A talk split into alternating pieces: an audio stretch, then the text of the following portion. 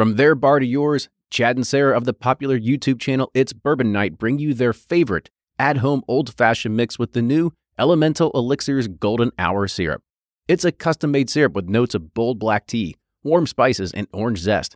All you need is your favorite whiskey and ice. No bitters needed. One bottle makes 16 drinks, so that's only $1 a cocktail before you add your own whiskey. They can also be enjoyed in other cocktails or spirits, mocktails, coffee, tea, and anything you can think of. It's crafted locally in Lexington, Kentucky, and you can get your bottle now at whiskeyambitions.com.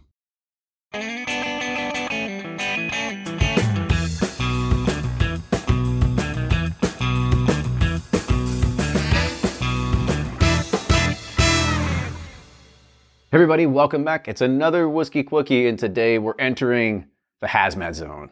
Dun dun dun dun.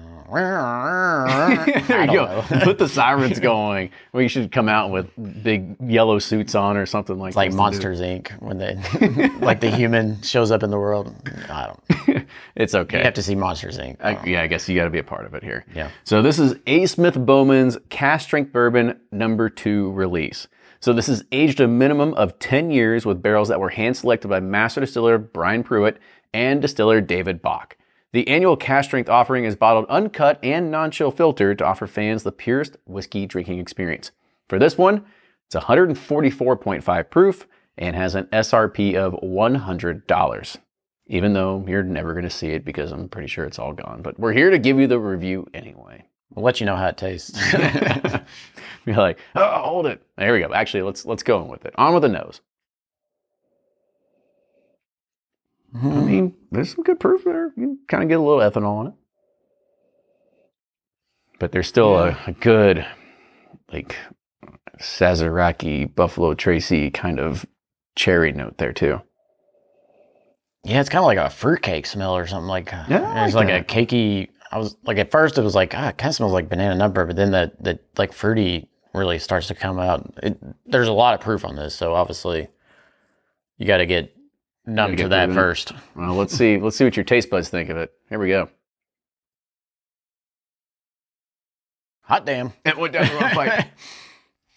Hit the wrong pipe. it it? hit there and it burns for like two hours. Hit the wrong pipe. Actually, Um, it's it's it's good. But it's there. Oh, okay.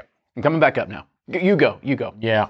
I mean, that cherry notes, I mean, this reminds me of kind of like a Stagg Junior or something. It does. Uh, it's got that real bright cherry, some good oak flavors, but it is like got the heat on that finish. So it's like, I mean, I, I can't explain it better than compared. It tastes just like a good, solid Stagg Junior. I, I felt like I just got hit by a bus. you sound like it too. But no. Uh, Need I'm- some I'm- oxygen? I'm coming back up now. No, it's really good. You're right. It definitely has a, a stagg junior or what quote stag now type of characteristic to it. But that that heat, that punch at the very end, it definitely got me. I don't think I was ready for it, which is weird because I usually am, and I'm a big fan of like stagg 140s. So Yeah, this is not for if you if, it's like you're you're just coming off Basil Hayden's and you're you're you're looking to get into neat whiskey.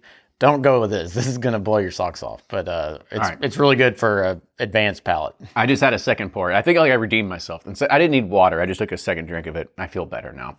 And yes, it's just stagg all the way through is what, Yeah. it, was, was what it tastes like, which is still great. Oh yeah, But here we go. Let's, Stagg's excellent whiskey. Yep. let's put it to the test here. On the nose, where you at? I'm actually sideways. on I'd say that. so too. It's kind of hard to really get anything out of it. Yeah, But on the taste, thumbs up. I really liked it. and if it doesn't go down the wrong pipe, what are you going to put it as the finish? I'm gonna do sideways just because. Oh. I mean, to me, the alcohol just overpowers all the goodness that's on the front mid palate. Um, there's some great flavors on and mid and then it just turns into alcohol for me. But, that's I know you like that. That's that's kind of like what the people want. They want something different. They want 144 proof. But Well, it's not what this guy wants. I guess but not. no, it's it's over. It's good. It's just a little too hot for me at the end. and that's why they're people's champ. That's right. Well, that is my review of A. Smith Bowman's number two cask strength whiskey release. With that, cheers, everybody. We'll see you next time. Toodles.